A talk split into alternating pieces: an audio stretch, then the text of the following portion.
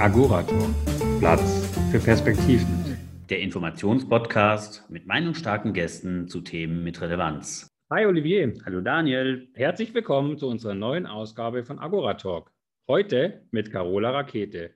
Für die meisten von Ihnen ist sie wahrscheinlich bekannt durch ihre Seenotrettung 2019 in Italien mit der Sea-Watch 3.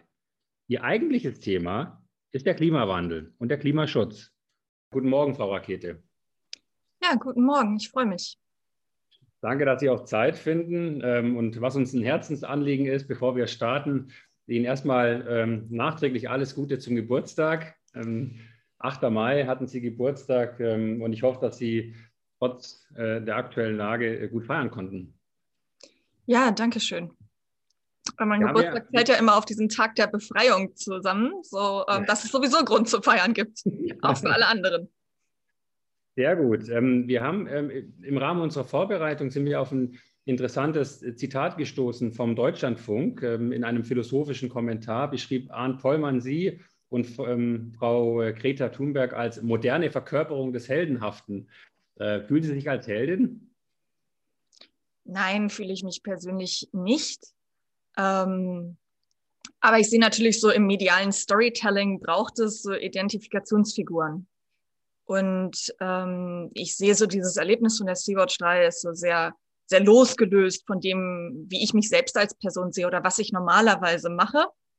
Ich habe irgendwie seit zehn Jahren im Polargebiet arbeite. Ich habe 2011, also das ist wirklich zehn Jahre her, auf dem deutschen Forschungseisbrecher Polarstern angefangen zu arbeiten, war immer wieder im Polargebiet in den letzten zehn Jahren, achtmal in der Antarktis zum Beispiel. Und sozusagen berichtet über mein Leben wird dann von irgendwie drei Wochen. Ähm, und sozusagen gibt es eine große Diskrepanz, wie ich mich sehe, wie die Außenwirkung ist in den Medien. Aber ich verstehe es natürlich aus der Gesellschaft. Ich glaube, es gibt gerade einen sehr großen Wunsch irgendwie nach neuen Gesichtern auch im öffentlichen Leben, in der Politik, insbesondere jetzt bei jungen Frauen sieht man ja auch mit Luisa Neubauer, äh, Carla Remsmar und äh, vielen anderen auch, ähm, ja, ähm, Menschen wie Toni Nauschen oder äh, Nevros von dieser Initiative 19. Februar Hanau, äh, dass einfach andere Gesichter irgendwie mal gesehen werden als die, die wir sonst immer ähm, reden hören. Mhm. Das Stichwort Identifikationsfigur ähm, sind bekannt geworden in den Medien durch die Seenotrettung 2019, stehen ja originär, äh, so unser Verständnis, stärker als Umweltaktivistin und für den Klimaschutz. Ähm, wenn Sie so die aktuellen Gegebenheiten und die aktuellen Ereignisse auch reflektieren. Das Stichwort ähm, das neue Klimaschutzgesetz, die neue Novelle, die gerade im Kabinett auch schon beschlossen wurde. Sind Sie damit zufrieden, was dort gerade passiert? Ähm, oder denken Sie, das ist noch zu unkonkret? Also dieses Klimaschutzgesetz hat jetzt erstmal wieder nur ein Punktziel gesetzt und nicht den Pfad dahin. Also es wurde ja gar nichts darüber festgelegt, wie wir das denn schaffen wollen. Insofern ähm, zu dem Pfad kann man sich jetzt sowieso nicht äußern, denn der wurde überhaupt nicht äh, klar gemacht. Also wann werden wir die Kohlekraftwerke abstellen oder wann werden wir endlich mal äh, schädliche Subventionen, zum Beispiel auch für die industrielle Landwirtschaft, ähm, abstellen.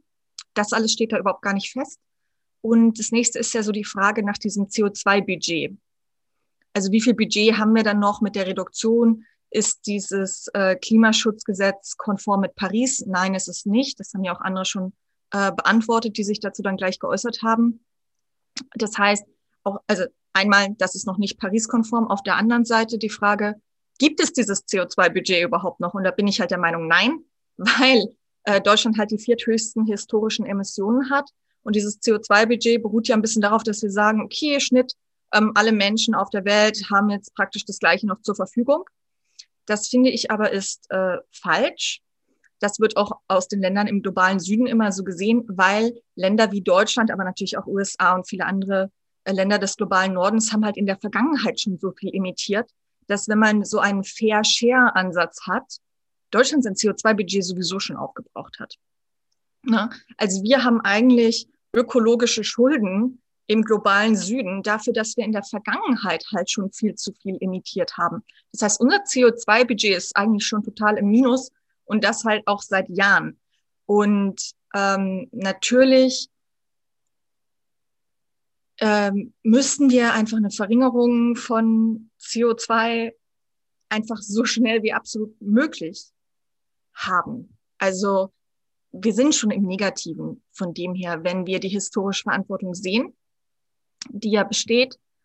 Und da ging es dann nicht nur darum, bei uns so schnell wie möglich die Emissionen zu reduzieren, was weiß ich, Ökosysteme wieder zu renaturieren, Moore wieder zu vernässen und diese ganzen Sachen, aber eben auch die ökologischen Schulden zu bezahlen. Und es gibt ja auch im Pariser Klimaabkommen ähm, Regelungen darüber, dass reichere Länder anderen ähm, mit Geld fördern sollen.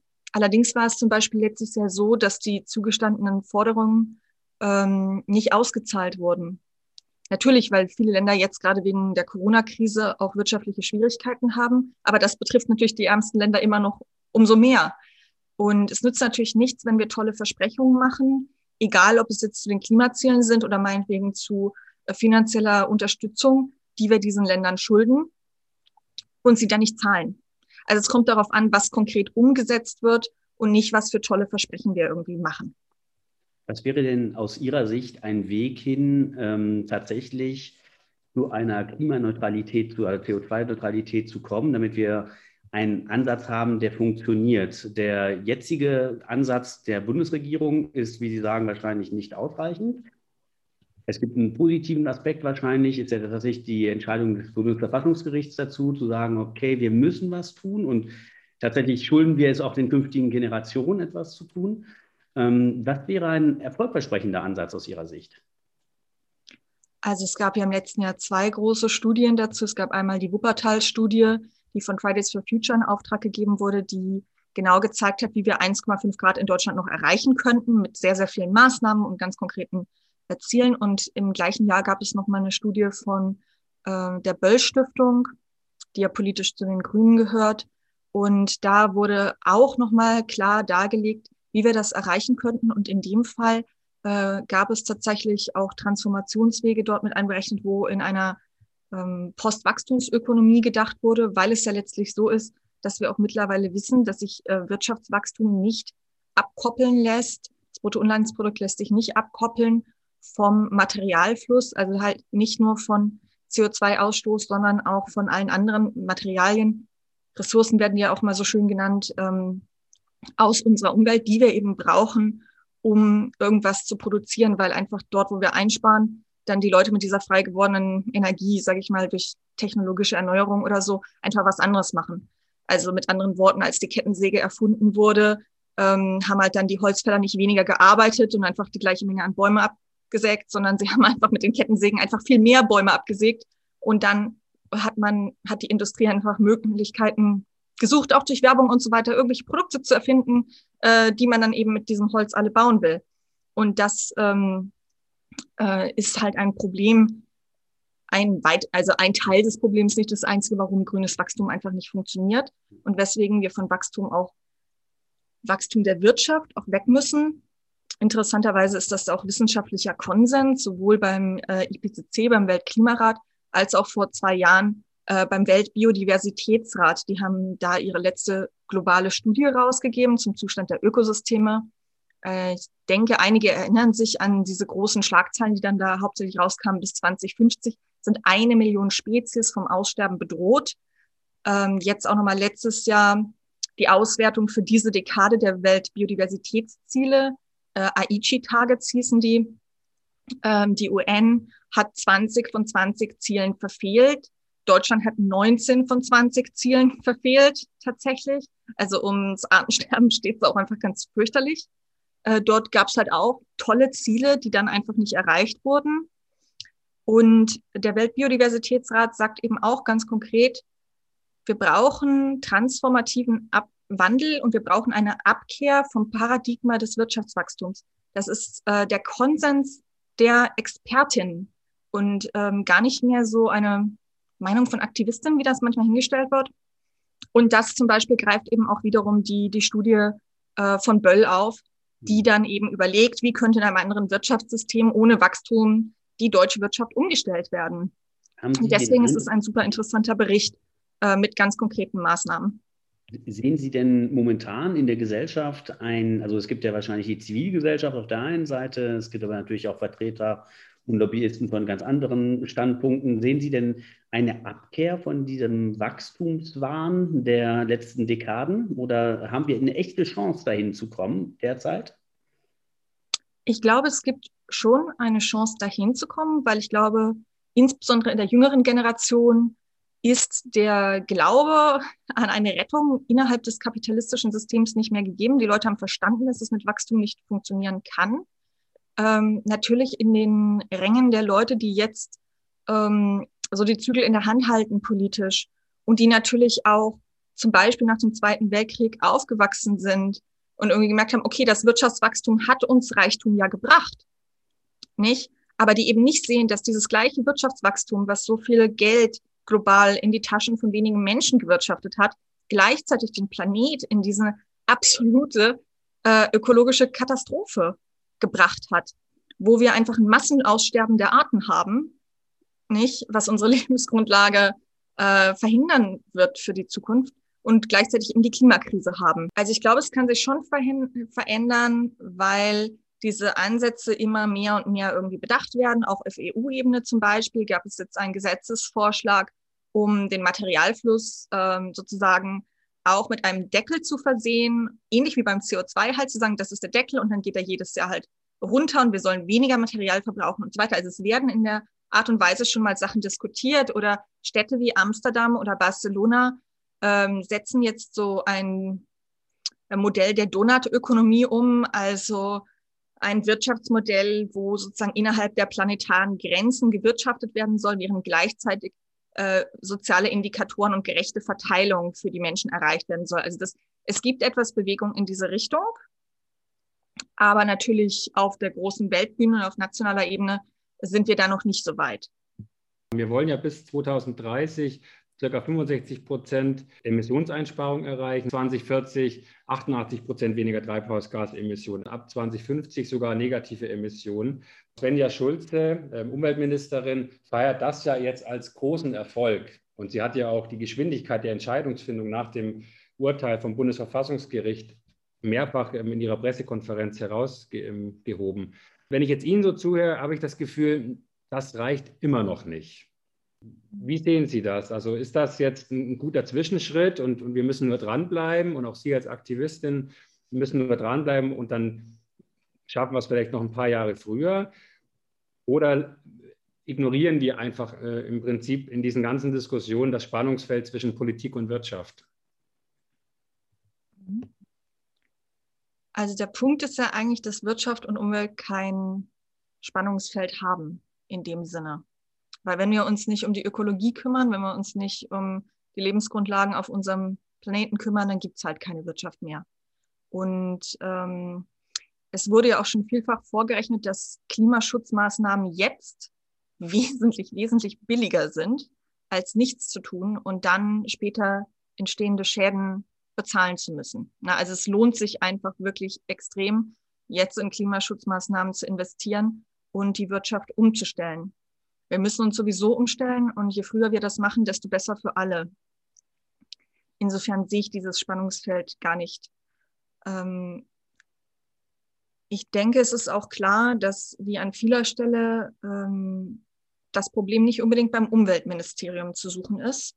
Hat man ja auch wieder beim Insektenschutzgesetz zum Beispiel gesehen. Äh, es ist nur leider einfach so, in Deutschland und in vielen anderen Ländern auch, wird Umweltschutz immer noch so als nice to have gesehen aber nicht als fundamental. Ich sage immer, Ökologen sind wie die Doktoren der, für Menschen, aber halt für die Ökosysteme. Nur so werden sie halt nicht gesehen. Ähm, Menschen, die Naturschutz machen, ob nun jetzt akademisch oder vor Ort in irgendeinem Nationalpark oder meinetwegen auch als äh, Bäuerinnen und Landwirte, die sind genauso wichtig eigentlich wie Ärzte. Sie sind halt Ärzte für das Ökosystem in gewisser Weise. Ne, sie pflegen das Ökosystem sind, machen auch ähm, ja, essentielle Arbeit, ohne die wir alle nicht überleben können. Aber so wird das halt nicht gesehen. Und es wird immer so äh, der Umweltschutz als viel weniger wichtig angesehen, als zum Beispiel, was im Wirtschaftsministerium, in einem Landwirtschaftsministerium entschieden wird. Und darum ähm, möchte ich an der Stelle auch mal den Einsatz von Frau Schulze äh, loben, die ja wirklich häufig auf sehr verlorenem Posten steht mit dem, was sie erreichen möchte, sich zum Beispiel jahrelang mit diesem Insektenschutzgesetz äh, mit Frau Klöckner rumgestritten hat. Und es ist extrem schwierig, sich durch die, über die ähm, Landwirtschaftslobby irgendwie hinwegzusetzen. Wir haben das ja bei dem Gesetz gesehen, also Insektenschutzgesetz, am Ende darf Glyphosat erstmal wieder weiter benutzt werden, zum Beispiel. Wir haben das gesehen auf europäischer Ebene letztes Jahr mit dieser Common Agricultural Policy. Der Einfluss der Agrarlobby ist extrem. Und jetzt auch beim aktuellen äh, Klimaschutzgesetz wurde ja schon wieder ein bisschen nach unten korrigiert. Und zwar genau beim Thema Transport und äh, Landwirtschaft, eben weil diese Lobbys so groß sind. Das heißt, das geht ja nur über Zeit. Ne? Also wahrscheinlich muss man viel Geduld und Energie reinstecken, um tatsächlich die Fronten, die tatsächlich diese Lobbyvertreter auch sozusagen darstellen, aufzuweichen. Wie ist denn Ihre Einstellung dazu? Ich meine, der Kampf für das Klima, für die Umwelt ist ja ein lang anhaltender Kampf. Ist das etwas, wo Sie sagen, wir tun das Bestmögliche, indem wir tagtäglich viel Energie reinstecken und äh, sensibilisieren und äh, agieren auch konkret? Und das reicht. Ähm, haben wir genug Zeit dafür oder müssen wir eigentlich noch viel vehementer, viel drastischere Maßnahmen ergreifen? Also wir sehen ja mit Blick auf die vergangenen 30 Jahre, dass von Umweltverbänden, von Wissenschaftlerinnen immer viel gewarnt wurde. Und es hat einfach nicht die öffentliche Aufmerksamkeit bekommen. Langsam ändert sich das und deswegen reagiert auch die Politik darauf. Es ist ein Thema, an dem wir langfristig dranbleiben müssen. Ich meine, ökologisch wird es nach den aktuellen Trends für uns nur noch schlimmer werden. Ähm, es wird viele Gebiete auf der Erde geben, jetzt nach aktuellen Trends, die auch für Menschen unbewohnbar sein werden, für Tiere natürlich und Pflanzen auch. Ähm, Wasser wird ein Problem sein an vielen Stellen auch in Europa. Also Südfrankreich und Spanien erleben wir das ja auch jetzt schon. Auch in Deutschland zum Teil gibt es ja schon Dürren. Ähm, wir müssen drastisch was machen. Und wir brauchen diese Protestbewegungen wie zum Beispiel Fridays for Future, aber auch den zivilen Ungehorsam von Ende Gelände oder von der Extinction Rebellion und vielen anderen Gruppen, weil es schafft, äh, die Gesellschaft darauf Aufmerksamkeit äh, zu machen, was, was da eigentlich gerade passiert oder was noch fehlt. Ähm, jetzt gerade vor der Bundestagswahl, denke ich, ist es auch wichtig, dass wir natürlich den Druck aufrechterhalten, aber auch nachher äh, selbst wenn zum Beispiel die Grünen mit an der Regierung sein werden oder vielleicht sogar die Regierung führen werden, dass wir den Druck aufrechterhalten. Das ist ja wie in den USA mit Joe Biden oder so. Das kann man, glaube ich, dann ein bisschen vergleichen, wenn wir zum Beispiel eine grüne Bundeskanzlerin hätten. Ähm, dass das Gruppen sind, die ja eigentlich auf dem richtigen Weg sind, aber natürlich gibt es systemische Widerstände. Und wie gesagt, auch die Grünen haben in ihrem Parteiprogramm nach wie vor halt stehen, dass sie grünes Wirtschaftswachstum machen wollen oder darauf halt setzen, obwohl wissenschaftlich vollkommen klar ist, dass es einfach nicht mit Klimaschutz vereinbar ist. Und das heißt, egal wer im Herbst gewählt wird, die Klimagerechtigkeitsbewegung muss weiterhin Druck machen. Und wir ja. dürfen uns dann auf gar keinen Fall zurücksetzen. Und das ist bei Obama tatsächlich passiert. Als Obama gewählt wurde, haben viele in den USA gesagt, oh prima, jetzt ist jemand Progressives irgendwie ähm, dort an der Macht, jetzt können wir uns mal ein bisschen ausruhen mit unseren Bewegungen, nichts machen. Und dann hat tatsächlich die Obama-Regierung in den ersten vier Jahren sehr wenig progressive äh, Policies tatsächlich irgendwie nach vorne gebracht. Und diesen Fehler zum Beispiel dürfen wir hier nicht machen, da haben wir auch keine Zeit für. Also egal, wer im Herbst gewählt wird, die Klimagerechtigkeitsbewegung wird Druck machen müssen, auch auf die Grünen. Und das haben wir an vielen lokalen Beispielen schon gesehen. Also zum Beispiel mal wieder im Dannröder Forst jetzt im Herbst letzten Jahres, wo die Grünen ja sogar den ähm, Verkehrsminister auch stellen.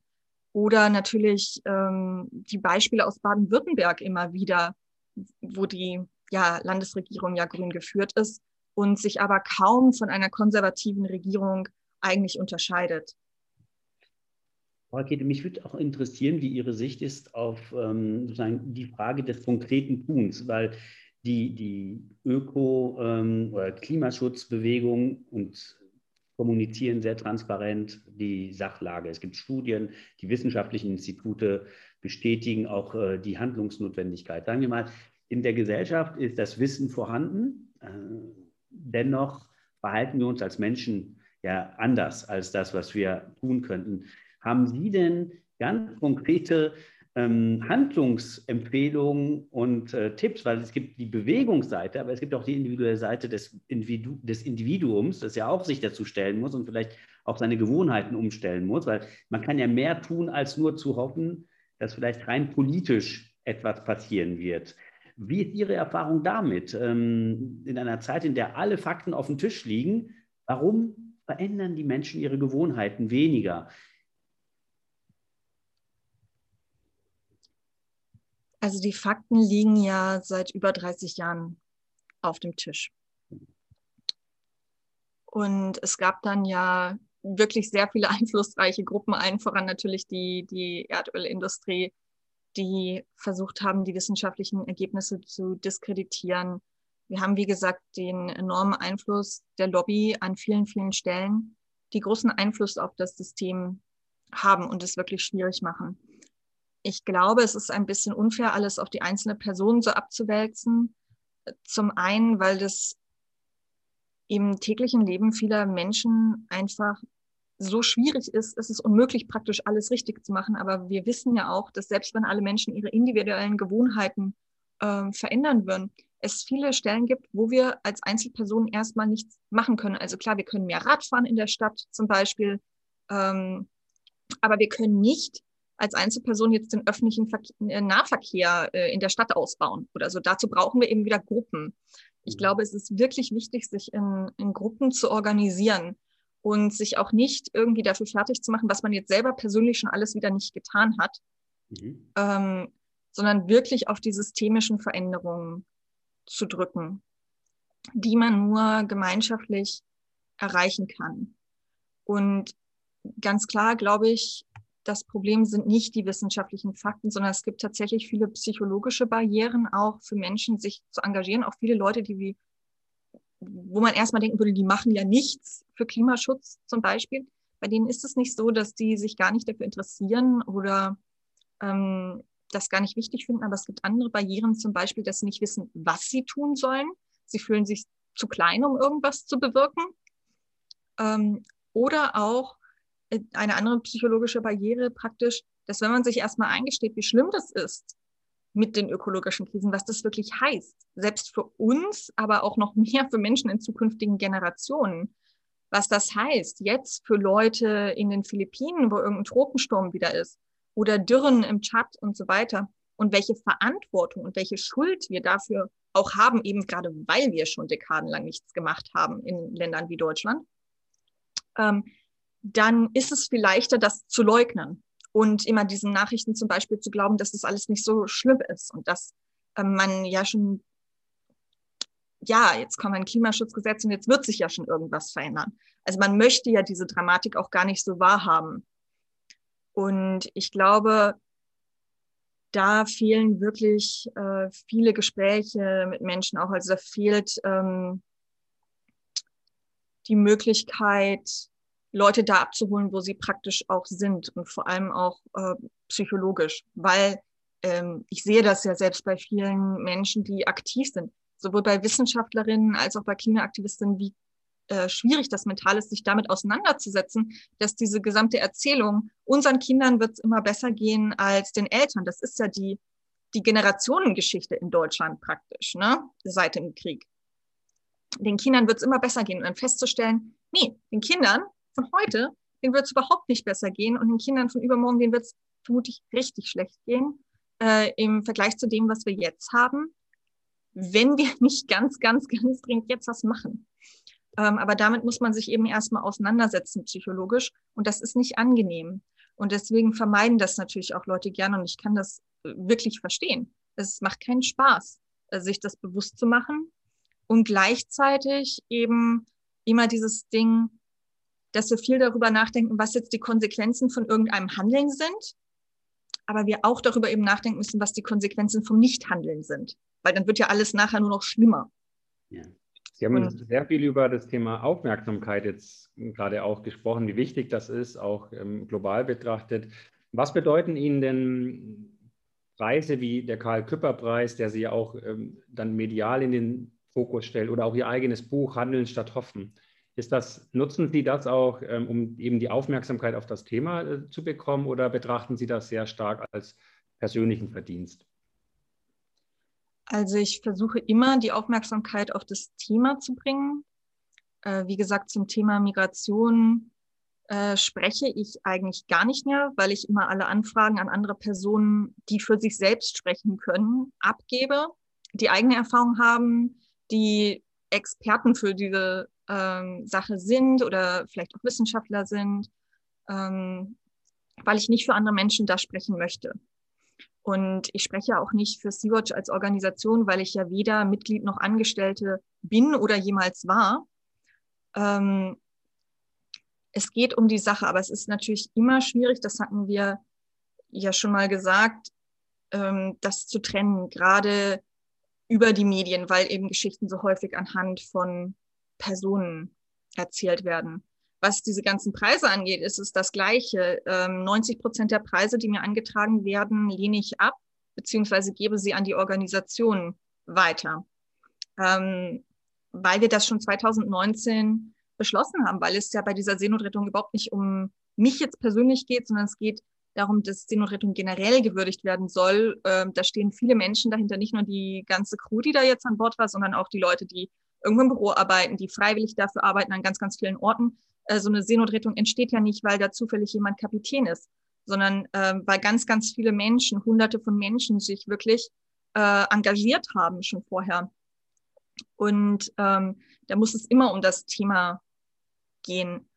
Ähm, es gab in der Vergangenheit natürlich Bewegungen, die sich ganz, ganz stark an medial wirksamen Personen aufgehängt haben und darüber bekannt geworden sind, wo praktisch auch nur noch in der, in der Geschichtsbeobachtung so diese Person zu sehen ist. Aber es gab umgekehrt auch Bewegungen, die es geschafft haben, sehr viel zu erreichen, ohne dass es äh, Figuren gab, die so im Mittelpunkt gestanden haben. Und das finde ich persönlich eigentlich viel interessanter, wie man es schafft, dass ähm, man Bewegungen hat, wo wirklich verschiedene Menschen äh, sprechen können, wo es nicht so einen starken Fokus auf einer äh, Person gibt, die dann ja auch in die Kritik kommen kann, dass sie irgendwann nicht mehr für die gesamte Bewegung spricht.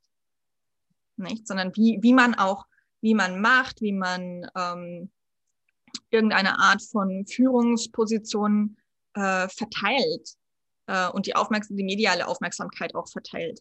Das ist, glaube ich, eine große ähm, Aufgabe, weil wir auch nicht ähm, das reproduzieren wollen, was in der Vergangenheit schon war. Ich glaube, wir brauchen mehr demokratische Mitsprache, mehr Teilhabe von Menschen auf allen Ebenen und das muss auch in Bewegungen so sein, dass ähm, die Diversität dort abgebildet werden muss.